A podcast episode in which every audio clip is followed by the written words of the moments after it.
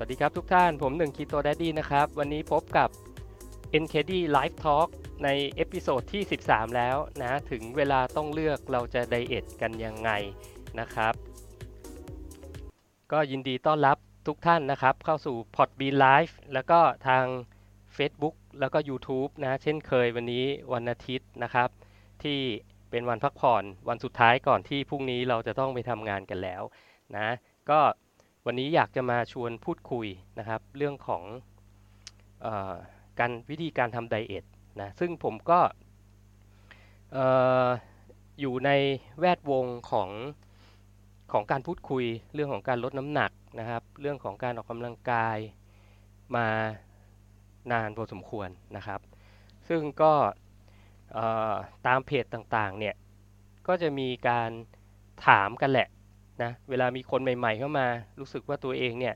ต้องลดน้ำหนักและไม่ว่าหมอจะสั่งมา หรือว่าอยากจะทำเองหรือว่าอยากจะมีรูปร่างที่ดีขึ้น ก็แล้วแต่เป้าหมายของแต่ละท่านนะครับ ก็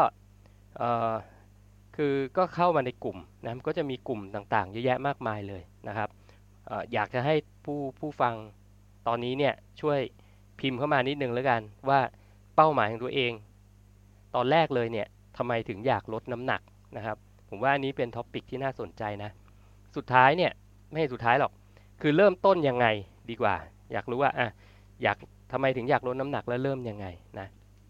ก็ผมก็จะเห็นคอมเมนต์ค่อนข้างเยอะนะครับ ตามตามเพจต่างๆ มาถึงก็จะพูดก็จะพิมพ์ถามมา อยากลดน้ำหนัก 10 กิโลภายใน 1 เดือนทำยังไงนะจะต้องอเตรียมตัวถ่ายรูปแต่งงาน ขอลด 15 กิโลใน 10 วัน อะไรแบบนี้นะครับก็จะมีคำถามแบบนี้ค่อนข้างเยอะนะในแต่ละวัน มันก็จะมีคนที่ที่ใจดีเข้าไปตอบนะครับ กับคนที่อาจจะอาจจะประมาณว่าไล่ให้ไปหาความรู้อะไรพวกนี้นะซึ่งก็ต้องตอบก็ต้องบอกว่าธรรมดาเวลาผมอ่านพวกนี้เนี่ยผมก็จะไม่ตอบนะ เพราะว่ามันมันมันมันมันตอบแบบสั้นๆไม่ได้ นะครับ มันตอบแบบสั้น ๆ ไม่ได้ เคยมีคนถามผมเหมือนกัน ว่าอย่างที่ผมบอกว่าถ้าผมทำได้คนอื่นก็ทำได้อย่างเงี้ยเสร็จแล้วก็ผมก็บอกให้ไปฟังคลิปของผมนะ ซึ่งคลิปของผมถ้าถ้าเป็นแฟนเพจก็จะรู้ว่ามันมันยาวแหละ มันยาวมันยาวมาก แล้วก็มันมีเรื่องราวหลายเรื่องที่ผมพูดเป็นเรื่องๆย่อยๆไป ซึ่งถ้าเกิดฟังหมดนั่นก็อาจจะต้องใช้เวลาสักเดือนหนึ่งอะนั่งฟังฟังฟังไปใช่ไหม เพื่อนผมก็จะบอกว่าขอแบบสั้นๆได้ไหม แบบสามนาทีรู้เรื่องอย่างเงี้ยนะหรือว่าสามบรรทัดรู้เรื่อง ผมก็บอกเธอไปว่านี่เป็นเพื่อนผู้หญิงนะ บอกถ้าเกิดผมพิมพ์สามบรรทัดรู้เรื่อง หรือพูดสามนาทีแล้วลดน้ำหนักได้เลยอะผมเก่งมากอะเอางี้ใช่ไหมเก่งมากนะครับ เพราะนี่พูดมาสี่ปีแล้วอะนะผมเชื่อว่าคนที่ ที่รับฟังมาสม่ำเสมอ เรียนรู้ด้วยตัวเอง ค้นหาข้อมูลด้วยตัวเอง แล้วก็ฝึกปฏิบัติใช้ด้วยตัวเอง แล้วก็พยายามที่จะถ้าภาษาอังกฤษนิดนึงคือ adjust หรือว่าปรับปรับไปตามสภาพร่างกายตัวเองนะครับ โดยที่รู้ถึงเอฟเฟกที่แน่นอนของของสิ่งที่เรากำลังทำอยู่ ถ้าทำแบบนี้เนี่ยทำไปเรื่อยๆนะครับ มันจะต้องมีการลองผิดลองถูกทุกคนแหละพอถึงเวลาหนึ่งเนี่ยคุณจะเห็นความสำเร็จ หรืออผลลัพธ์ที่เกิดจากความพยายามของคุณเองนะผมการันตีนะครับ ไม่ว่าจะเริ่มด้วยไดเอทแบบไหนก็ตามนะ แต่วันนี้เดี๋ยวเดี๋ยวอาจจะมาลงดีเทลเป็นเขาเรียกว่าทางลัดเลยกัน เป็นเป็นไม่เรียกว่าทางลัดหรอกเป็นเป็นเป็นทริคเล็กๆ น้อยที่ผมคิดว่าน่าจะเอาไปใช้ประกอบ การพิจารณาในการเลือกนะครับว่าเราควรจะปฏิบัติตัวยังไง เราควรจะเริ่มไดเอทยังไง เราควรจะเลือกเลือกหลักโภชนาการแบบไหน จริงๆ วันนี้อยากจะพูดเรื่องหลักโภชนาการแหละเป็นหลักๆ แล้วก็อีกอันนึงก็คือการทำ IF นะ intermittent fasting นะครับเพราะว่าคือตัวผมเองผมก็ปฏิบัติการทำฟาสติ้งมายาวนานนะครับ แล้วก็จริงๆมีคลิปที่พูดถึง รูปแบบต่างๆ ของการทำ fasting ไว้ด้วยนะแล้วก็มีหลายหลายหลายตอนมากนะครับที่พูดเรื่อง fasting นะครับแต่วันนี้จะสรุปคร่าวๆให้ฟังเลยกันนะโอเค ก็ขอต้อนรับทุกท่านนะครับที่มาจากทุกช่องทางเลยนะคุณคิตตี้สวัสดีครับ คุณออนิกฮัลโหลฮัลโหลสวัสดีครับอ่านึกว่าฝรั่งนะ บอกสวัสดีครับมานะครับ สวัสดีนะครับ ทาง Facebook ก็จะมีหลายท่านเลยเนาะคุณนกคุณสวัสดีนะครับ คุณชิโนชัดแล้วค่ะอ่าโอเค ถ้าไม่ชัดบอกมาได้นะครับ คุณคิตตี้สวัสดีครับ คุณคิตตี้นี่คนเดียวกันใช่ไหมจากทางพอดบีนเดี๋ยวโทรเข้ามานะ พี่แจงสวัสดีค่ะ คุณหนึ่งสวัสดีนะครับ ก็เริ่มเลยแล้วกัน อันดับแรกเลยเนี่ย เอ่อ อยากให้พิมพ์มานะ อยากให้พิมพ์มานิดนึงแล้วกัน เราจะได้ตอบโต้กันนะครับว่าตอนแรกเลยที่ที่มาสนใจเรื่องอยากลดน้ำหนักเนี่ย ผมเข้าเข้าใจว่าทุกคนที่ตามเพจผมเนี่ยคำว่าลดน้ำหนักเนี่ยน่าจะมาอันดับหนึ่งแหละนะทำไมถึงอยากลดน้ำหนัก มีเหตุผลอะไร หมอสั่งอยากทำเองหรืออะไรนะ แต่ละคนก็อาจจะมีจุดเขาเรียกว่าจุดเริ่มต้นไม่เหมือนกันเนาะแล้ว แล้วคุณเลือกไดเอทชนิดที่คุณทำตอนนี้เพราะอะไรนะครับ อยากอยากทราบ 2 เรื่องนะครับ อยากทราบ 2 เรื่อง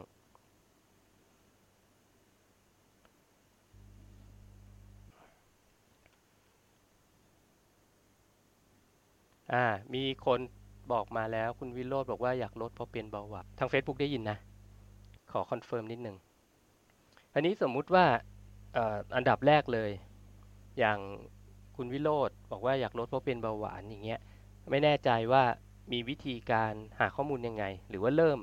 เริ่มจะศึกษาหลักโภชนาการยังไงนะครับ แต่อันนึงที่ผมลองใช้เทคนิคส่วนตัวนะ คือไม่รู้อะไรผมก็จะ Google นะครับ อย่างถ้าเห็นในสกรีนเนี่ย ก็จะเป็นผมเซิร์ชคำว่า type of diet นะ type of diet มันก็จะมีไดเอทที่โผล่มาเต็มเลย นะครับ ตรงนี้อ่านให้ฟังนิดนึง paleo diet blood type diet vegan diet south beat diet เคยได้ยินไหม south beat mediterranean diet raw food diet อันนี้แค่เว็บไซต์เดียวนะ ถ้าไปดูอีกเว็บหนึ่งเว็บนี้ก็จะค่อนข้าง popular นิดหนึ่ง Healthline นะครับ The Best Diet Plan Sustainability Weight Loss and More เนาะ เขาก็อันแรกเลย intermittent fasting fasting นะครับ แล้วเขาก็อธิบายว่ามันจะต้องทำยังไง ถ้าเกี่ยวกับการลดน้ำหนักเป็นยังไงนะครับ มีประโยชน์อะไรบ้าง แล้วก็ดาวไซด์ก็คือไซเอฟเฟกต์แหละ มันคืออะไรบ้าง พวกนี้นะ มันก็จะมีของทุกอันนะครับ ของทุกอันที่เขายกตัวอย่าง plant based diet อย่างเงี้ย อะ low carb diet อย่างที่เราทำกันนะ ketogenic diet หรือ low carb diet ก็จะอยู่ใน category อันนี้นะครับ มีอะไรกัน paleo มีใครกิน paleo มั่ง paleo diet paleo นี้ก็จะกินค่อนข้างเป็นเป็น whole food เหมือนกันนะครับ whole food เหมือนกันแต่เขาให้กินผักผลไม้เยอะๆลีนมีทลีนมีทก็คือพวกพวกโปรตีนอะเนื้อเนื้อหมูไก่อะไรพวกนี้ที่ไม่ติดมันด้วยนะ แล้วก็กินถั่วเยอะๆนัทแอนด์ซีดนะครับ แต่ว่าห้ามกินคล้ายๆคล้ายๆคีโตกับ low carb เหมือนกันคือห้ามกินพวก sugar grain grain ก็พวกซีเรียลอะไรพวกนี้เขาไม่ให้กิน นมก็ไม่ให้กินนะครับ มีอะไรอะ low fat diet อันนี้ก็จะเป็นเทคนิคดั้งเดิมนะ ถ้าเกิดใครต้องการลดน้ำหนักสักสักถ้าเกิดสักสิบปีห้าปีสิบปีที่แล้วอะก่อนที่ จะมีคนพูดถึงคีโต low carb เยอะๆก็จะเป็น low fat นะครับ เป็น low fat จริงๆ ตอนนั้นก็จะมี low fat แล้วก็มีอะไรอะคล้ายๆ กับวีแกนอะ ใช่ไหมครับ มังสวิรัติอะไรพวกเนี้ยก็คือก็คือ plant based นั่นแหละ mediterranean diet อันนี้ฝรั่งเขาจะค่อนข้างค่อนข้างนิยมกันนะครับ จริงๆ ผมว่ามันคล้ายๆ กับคีโตนี่แหละ คล้ายๆ กับคีโตแล้วก็เบนฟิตมันก็จะส่งผลในเรื่องของ เรื่องของการลดความเสี่ยงโรค NCD เหมือนกันนะ เพราะว่าเขาก็โปรโมทในการกินพวกน้ำมันมะกอกอะไรพวกนี้เข้ามาในในอาหารด้วยนะครับ แล้วเขาก็คล้ายๆคล้ายๆคีโตชนิดหนึ่งเหมือนกันนะ ก็คือ refined grain ห้ามกิน trans fat ห้ามกิน refined oil ห้ามกิน อย่างเงี้ย processed food ห้ามกินนะครับ ก็จะคล้ายๆกันมัน develop มา มี weight watcher นะ weight watcher นี่ถ้าเป็นคนไทยอาจจะไม่ค่อยได้ยินนะผมก็ไม่ค่อยคุ้นเหมือนกันนะครับ มันก็จะเหมือนกับให้ให้สกอร์ของอาหารแต่ละชนิด แล้วก็แล้วก็เวลาจะกินก็คือคล้ายๆกับนับแคลแหละแต่ว่ามันจะมีวิธีการให้สกอร์ของเขา dash dash diet นี่ก็เป็น diet ที่จริงๆ ถ้าเป็นสาย เอาเอาพูดตรงๆ ก็คือพวกสายคีโตอะ คือ dash diet เนี่ยมันถูกโปรโมทมาสักพักหนึ่งแล้วล่ะนะครับ แล้วก็ถูกยกย่องอะไรประมาณนี้แต่จริงๆมันก็คือ standard American diet เหมือนที่เราทราบๆกันนะครับ มันก็ยังมีพวกนี้อยู่นะ มีพวกนี้อยู่นะครับ dash diet แต่เขาคงจะพัฒนามาแหละ พัฒนามาให้กินอะไรที่เฮลตี้มากขึ้นนะ ก็เลยก็เลยเหมือนกับฟื้นฟู เปลี่ยนชื่อแล้วก็เปลี่ยน เปลี่ยนองค์ประกอบมันนิดนึงนะครับจริงๆมันมีหลากหลายมากนะ ถ้าเข้าไปไปเขาเรียกว่า ไปลอง search ดูนะครับ จะหลากหลายมาก มันมีอันเคยได้ยิน cotton diet ไหม cotton diet ให้กินสำลีเข้าไปก่อนที่จะกินข้าว มีด้วยนะ ตลกมากเลย คือมันก็เป็น diet อะไรที่แบบ ประหลาดประหลาดอะค่อนข้างเยอะมีเป็นร้อยอะครับ มีเป็นร้อย อันนี้กลับมาเรื่องของเราดีกว่านะกลับมาเรื่องของเราดีกว่าคิตตี้บอกว่าสนใจการลดน้ำหนัก เพราะเป็นตำรวจพลล่ม ว้าว สุขภาพต้องแข็งแรงใช่ไหม มีโดประจำปี เริ่มต้นแบบไม่รู้ เพราะออกกำลังกายสม่ำเสมอจึงใช้วิธีนี้มาโดยตลอดเรื่องอาหารปกติอาหารธรรมชาติอยู่แล้ว จนมาฟังความรู้เรื่องการลดน้ำหนักด้วยการปรับอาหารและรู้จัก IF ทุกวันนี้ทานเป็นหลักค่ะโอ้ดีมากเลยนะครับ ดีมากเลยนะครับ ก็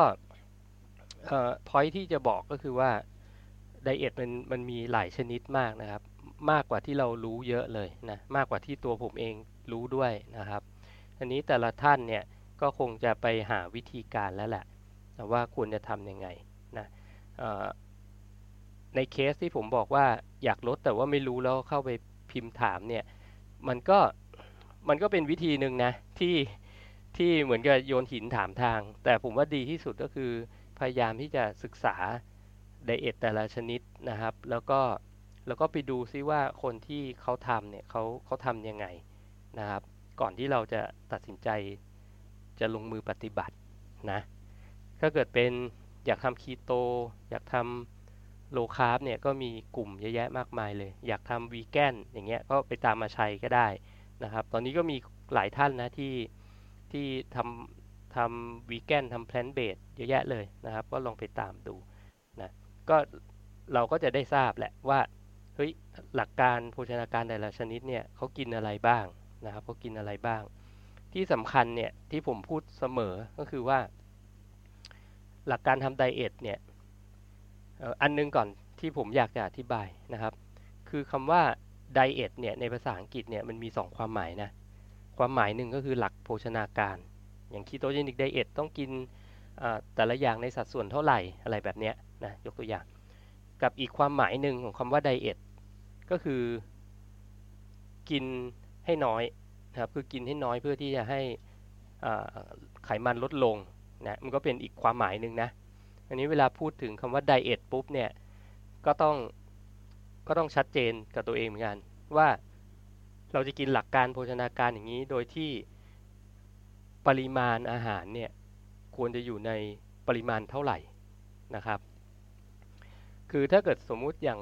อย่างคุณเลือกไปแล้วปุ๊บเนี่ยคุณจะกิน clean diet จะกิน low fat diet นะนะเสร็จแล้วคุณกินเยอะมากเลย คุณกินเต็มที่เลยเยอะเลย อย่างนั้นเนี่ยน้ำหนักก็ไม่ลดนะ เพียงแต่ว่าคุณก็อาจจะได้เรื่องอื่นกลับมานะครับ ketogenic diet เหมือนกัน รู้หลักการกินคีโตทุกอย่างอาหารเลือกได้ทุกอย่าง แต่คุณกินในปริมาณที่เยอะมากนะครับ เกินกว่าที่ร่างกายคุณสามารถที่จะใช้มันออกไปได้นะมันก็จะสะสมเป็นไขมันเหมือนกัน เพราะนั้นกินคีโตก็น้ำหนักขึ้นได้นะครับเพียงแต่ว่า มันก็จะมีผลกระทบกับกับสรีระร่างกาย มันก็จะมีผลกระทบบางอย่างทำให้อ่ายกอย่างเช่น หิวน้อยลงอะไรพวกนี้นะครับ หรือว่ากินไม่สามารถจะกินได้ในจำนวนที่มากเกินไป เพราะว่าถ้ากิน high fat เนี่ย fat มันจะเป็นสารอาหารที่ทำให้เราอิ่มเร็ว โปรตีนก็เป็นสารอาหารที่ที่ทำให้เราอิ่มเร็วนะครับ มันก็จะมีประโยชน์เกื้อหนุนกันนะ เพราะฉะนั้นเขาถึงบอกว่าถ้าทำ ketogenic diet หรือ low carb diet เนี่ยมันมีแนวโน้มที่จะลดน้ำหนักได้ดีกว่านะครับอันนี้พูดในกรณีที่ทำถูกต้องนะ ไม่ได้แบบไปไปไปทำอะไรไปกินอะไรที่ที่พริกแพงแล้วแล้วทำให้มันไม่ลงนะที่พริกแพงแอมยกตัวอย่างกันง่าย ๆ อย่างเช่นพวกไปซื้อ ในร้านคีโตขนมคีโตหรือว่าอะไรที่เขาบอกว่าเลเบลว่าคีโตอะหรือว่าโลคาร์บหรืออะไรก็แล้วแต่ แต่ปรากฏว่ามันดันมีน้ำตาลเยอะอย่างเงี้ยมันก็อาจจะทำให้ผลลัพธ์ที่ได้เราอะมันมันไม่มันไม่รวดเร็วตามที่มันควรจะเป็นมันอาจจะช้าไปอะไรเงี้ยนะครับ แต่ก็อันนี้ก็ต้องเป็นเป็นหลักการอีกอันหนึ่งนะที่จะพูดต่อไป อันดับแรกก็คือต้องเลือกไดเอทที่ที่คุณ ศึกษามาเป็นอย่างดีแล้วเข้าใจนะครับ แล้วคิดว่านะแล้วคิดว่าตัวเองอยู่กับมันได้นะไม่ใช่แบบแบบว่ากินแล้วทรมานเหลือเกินอย่างเงี้ยเอ่อกินกินมาได้สองสามอาทิตย์โอ้โหมันลำบากในการหาอาหารหรือว่าลำบากในการกิน ก็มีบางคนที่แบบไม่สามารถกินคีโตได้เพราะว่าไม่ชอบกินไขมัน อย่างนี้ก็มีนะ มันก็อาจจะแล้วแต่บุคคลนะครับ อันนี้ต้องบอกก่อนเลยว่ามันแล้วแต่บุคคลจริง ๆ ว่า แต่ละแต่ละคนจะมีไทป์ของร่างกายไม่เหมือนกันนะบางคนอาจจะถูกกับคาร์บบางคนอาจจะถูกกับไขมันนะครับ บางคนอาจจะไม่ถูกกับโปรตีน บางชนิดอะไรเงี้ยก็ต้องเรียนรู้แล้วก็ทดทดลองทำแล้วก็ adjust ไปเรื่อยๆนะ adjust ไปเรื่อยๆ อันนี้ก็คือเรื่องของหลักโภชนาการออยากพูดเพิ่มเติมเรื่องของหลักการทำ IF นะ intermittent fasting อันนี้ก็จะรายละเอียดจริงๆเนี่ยเรื่องของววิธีการหรือรูปแบบของการทำ IF มันก็มีเยอะนะ มันก็มีหลายรูปแบบนะครับในนี้มีไหมเปิดให้ดู คือถ้าไปเซิร์ชเนี่ยก็จะเห็นรูปแบบเยอะแยะเลยนะ ซึ่งผมก็มีวิดีโอพูดตรงนี้โดยละเอียดนะ 18 6 5 2 diet นะครับ5 2 diet เป็นยังไง นี่ไปตามฟังได้ eat stop eat เนี่ยผมเคยพูดไปแล้วนะโดยละเอียด alternate alternate day fasting พวกเนี้ยทำยังไง warrior diet อันนี้ one meal a day นะส่วนใหญ่คนก็จะทราบนะครับ spontaneous meal skipping นะอันเนี้ยผมใช้นะครับ ส่วนใหญ่จะใช้เนี่ยค่อนข้างบ่อยเลยนะอันนี้สิ่งที่อยากจะบอกคือว่า fasting ก็มีหลายชนิดนะครับ มีหลายแบบเลย เยอะเยอะมาก คนก็มักจะ ไม่ให้คนจะมักจะหรอก คือคนก็จะไม่รู้นึกว่าแบบการหลักการทำฟาสติ้งคือทำสิบหกแปดให้ได้ แล้วทำวันมิวเดย์ให้ได้ แล้ววันมิวเดย์ไปตลอดชีวิตอะไรเงี้ย ส่วนใหญ่จะมาแบบนี้ มาอย่างนี้เลย หรือไม่ก็เพิ่งเจอมาฟาสสี่สิบแปดชั่วโมงอาทิตย์ละครั้ง อันนี้ของจริงเลยพูดไปหลายทีแล้วว่าแบบมันไม่ควรทำนะครับสี่สิบแปดชั่วโมงอาทิตย์ละครั้ง มันก็มันก็จะจริง ๆ มันจะเหมือนกับทำไม่ให้ five two ด้วยเป็น alternate alternate day หรือ eat stop eat พวกเนี้ย eat stop eat มันยังมีมันยังมีช่องว่างๆ เห็นไหมคือช่องเหลืองๆ คือไม่กินอะมันยังมันยังมีห่างกันนะ alternate day เขาก็ยังมีห่างกันนะ แต่มันมีเขาเรียกว่าข้อควรระวังของแต่ละไดเอทอยู่แล้วนะ ผมเคยพูดไปแล้วด้วยนะครับ ว่าแต่ละชนิดเนี่ยคนที่เขาที่เขาเอามาโปรโมทหรือคิดค้นหรือเขียนเป็นหนังสือเนี่ยแล้วเขาเอามาใช้เนี่ยมันมีผลการทดลองด้วย แล้วเขาก็จะแนะนำด้วยว่าวิธีการทำแบบนี้ควรจะทำแค่ไหน ถึงจะหยุดแล้วก็ไปทำอย่างอื่นนะครับ เพราะฉะนั้นหลักของ IF เหมือนกัน ผมไม่มาลงดีเทลเพียงแต่ว่าผมอยากจะแค่สื่อสาร แล้วก็บอกทุกคนว่าเเรียนรู้หลักการเอาไว้นะแล้วก็ พยายามที่จะปรับให้มันเข้ากับชีวิตเรา โดยที่ไม่ทำให้มี side effect ไม่ทำให้มีผลร้ายกับร่างกายเอางี้ดีกว่านะครับ เพราะถ้าเกิดเราเราทำแบบแบบแบบเขาเรียกว่าอะไรอะ่ะ ใน mindset ที่ที่ผิดอะ่ะ อย่างที่ผมบอกอะ่ะพยายามทำวันมีวันเดย์โดยที่แบบ ทำไปเรื่อยๆอย่างเงี้ยไม่หยุดแล้วก็ฟาสให้หนักหรือฟาสให้ยาวบ่อยๆ แบบเนี้ยนะครับ มันมันมีข้อดีของมัน ถ้าทำถูกต้องนะ แต่ถ้าทำบ่อยมากเกินไปถี่มากเกินไป มันจะกลายเป็นอดอาหารนะครับ มันจะกลายเป็นอดอาหาร อย่างที่เราเคยคุยกันหลาย ๆ ครั้งก็คือ จริงๆหลักการของการทำฟาสติ้งอะที่ดีก็คือช่วงที่ feeding คือช่วงที่กินเนี่ย คุณต้องกินให้ดีเลย คุณต้องกินให้ดี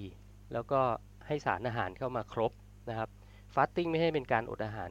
คนส่วนใหญ่ก็ยังจะคิดว่า fasting คือการอดอาหารอยู่นะถึงทำ16 8หรือทำ one meal a day มันก็ควรจะได้รับสารอาหารเข้ามาในร่างกายให้ครบนะครับ เพื่อที่จะเอาไปฟื้นฟูแหละฟื้นฟูสมรรถภาพของของร่างกายนะก็อยากจะฝาก ตรงนี้เอาไว้นะในเรื่องของการทำ IF นะครับเรา cover 2 เรื่องนะ เลือกเลือกการทำไดเอทที่เหมาะกับคุณ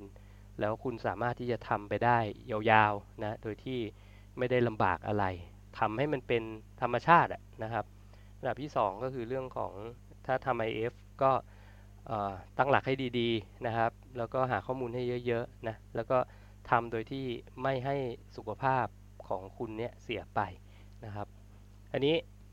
หลักการข้อที่3เนี่ยที่จะน่าจะเป็นหลักการอันสุดท้ายที่ผมที่ผมจะคุยให้ฟังก็คือว่า หลังจากที่คุณทำไดเอทไปแล้วเนี่ยนะเลือกหลักโภชนาการหรือหรือคุณจะทำ AF ก็แล้วแต่ สุดท้ายเนี่ยมันจะต้องมีลักษณะของการเป็น phase นะครับคือถ้าไปไปดูข้อมูลจริง ๆ ในแต่ละ diet มันมี phase ของมันเหมือนกันนะ phase หนึ่งคือทำแบบนี้ phase สอง คือทำแบบนี้ phase สามคือทำแบบนี้นะครับมันก็จะมีเป็น phase phase ของมันนะอย่างกินคีโตเงี้ยผมขอลงดิคีโต low carb แล้วกัน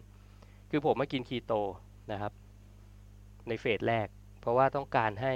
ร่างกายเนี่ยใช้ไขมันเป็นพลังงานได้เป็น แค่ทำให้มันได้เป็นก่อนนะ ให้มันผลิตคีโตนออกมาได้ในกระแสเลือด ร่างกายอาจจะยังใช้ไม่ได้ก็ได้นะ คือถ้าเกิด กินคีโตสักอาทิตย์หนึ่งสองอาทิตย์เนี่ยมันต้องผลิตแล้วแหละคีโตนอะเพราะมันไม่มีคาร์โบไฮเดรตไงแต่ร่างกายจะใช้หรือไม่ใช้เนี่ยมันขึ้นอยู่กับแต่ละบุคคลเหมือนกันทำไปเรื่อยๆเนี่ยมันจะเริ่ม adapt คือมันจะเริ่มที่จะใช้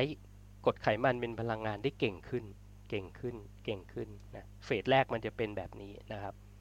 ทีนี้ phase ที่2เนี่ยก็คือเริ่มที่จะเรียนรู้การกินคาร์โบไฮเดรตกลับเข้ามาแล้ว นะครับ ผมก็จะแนะนำว่าถ้าคนกินคีโตแบบแบบเป็น standard keto นะแบบ strict เลย ก็เริ่มเป็น low carbนะครับ ก็สวิตมาเป็น low carb อันนี้ก็คือจะเป็น phase ที่ผมแนะนำสำหรับคนที่กินคีโตนะครับ มันก็จะทำให้เราเรียนรู้การนำคาร์โบไฮเดรตเข้ามาใช้ คราวนี้ตอนที่เรียนรู้การกลับเข้ามากินเนี่ย ผมก็จะบอกตลอดว่า เริ่มจากเบาไปหาหนักศัพท์นี้คุ้นๆไหมช่วงนี้กำลังฮิตเลยนะ เริ่มจากเบาไปหาหนัก ก็อาจจะเริ่มจากเป็นโลคาเป็นโลโลจีไออย่างข้าวกล้องอะไรพวกนี้ข้าวกล้องมันญี่ปุ่นมันหวานพวกนี้แล้วลองลองกินกลับเข้ามา ในปริมาณที่ไม่ได้เยอะมากนะอาจจะหัวหนึ่งนะถ้ารู้สึกดีก็สองหัวต่อวันอะไรประมาณนี้นะครับ หรือว่าข้าวกล้องสักจานหนึ่งเออถ้ารู้สึกดี ก็อาจจะเป็น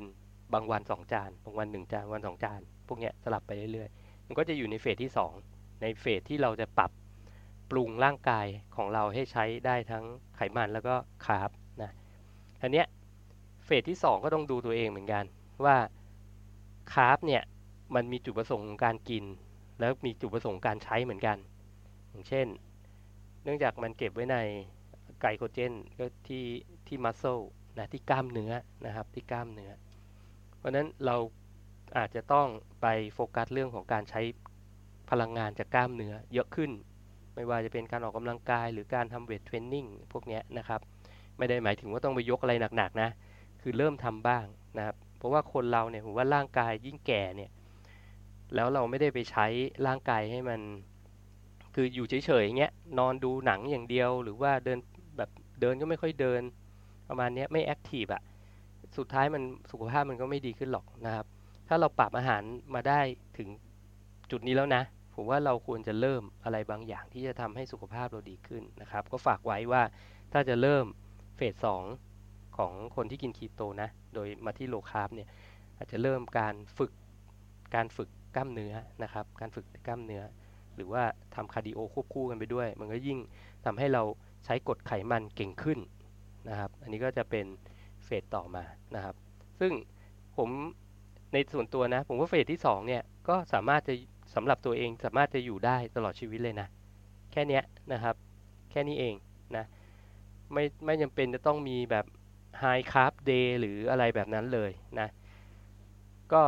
สามารถอยู่แบบนั้นได้นะครับ มันก็จะมีหลายหลายวิธีนะที่ผมใช้ phase สองเนี่ยขึ้นอยู่กับ จริงๆ มันขึ้นอยู่กับกิจกรรม ขึ้นอยู่กับ timing ของผมด้วยนะอย่างถ้าเกิดผมทำ high carb day เนี่ยแสดงว่าทั้งอาทิตย์เนี่ยผมอาจจะคีโต แล้วก็ very low carb มาตลอดอาทิตย์ อาจจะมี high carb day สักวันหนึ่งเพราะผมออกกำลังกายไงใช่ไหมมันก็มันก็จะพอดีกันนะครับ เราก็จะนึกถึงหลักการของการกินเข้ามา แล้วก็นำไปใช้อยู่ในหัวตลอดนะครับ แล้วมันก็ใช้ชีวิตที่ค่อนข้างสบายอะ่ะมันไม่ได้แบบ จะต้องไปสตริกอะไรมากมาย เช่นเดียวกับการทำ IF ของผมนะ อย่างที่ผมบอกว่าผมทำ spontaneous meal skipping นะครับ ก็มันก็จะเข้ากับกิจกรรมนะครับออย่างอะถ้านอกเรื่องนี้หนึ่งตอนที่ผมไปไปขึ้นเวทีประกวดเพาะกาย หรือต้องการจะถ่ายรูปเงี้ย มันก็อาจจะมีอีกโปรแกรมหนึ่งของผมเองนะที่เอามาสนับสนุนการจุดประสงค์เฉพาะด้านตรงนั้นนะครับ ซึ่ง ก็เเคยพูดไปแล้วนะในในพอดแคสต์ก่อนหน้านี้นะครับ ก็อาจจะไปลองดูได้ อันนี้ก็เป็นหลักการคร่าวๆเนาะก็น่าจะประมาณนี้ แต่อยากจะบอกว่าอันนี้คือในมุมของการทำ ketogenic diet นะอย่างทางคนทำ clean diet อย่างเงี้ยผมก็จะทราบมาว่าบางทีเขาก็จะมี cheat day นะ cheat day ก็คล้ายๆกับของของเราที่มี high day ของ high carb day นั่นแหละ แต่เขาเรียกว่า cheat dayนะครับ ก็มันก็จะเป็นการที่ทำให้เขาอยู่ในหลักโภชนาการหรือไดเอทของเขาได้นะอะไรประมาณนี้นะครับผม ก็จะเป็นหลักการง่ายๆนะที่ผมอยากจะฝากไว้ อย่างคนที่สมัครเข้ามาทำเป็นเทรนนิ่งส่วนตัวของผมเนี่ย ก็ต้องบอกว่าผมไม่ได้ให้กินคีโตทุกคนนะครับ ผมก็จะใช้หลักการนี้ในการที่จะคุยสัมภาษณ์ก่อน ต้องคุยก่อนแหละว่าเป้าหมายคืออะไรจุดประสงค์คืออะไรเอ่อที่ผ่านมากินยังไงนะแล้วตัวเองอยากกินแบบไหนนะครับ เราได้จัด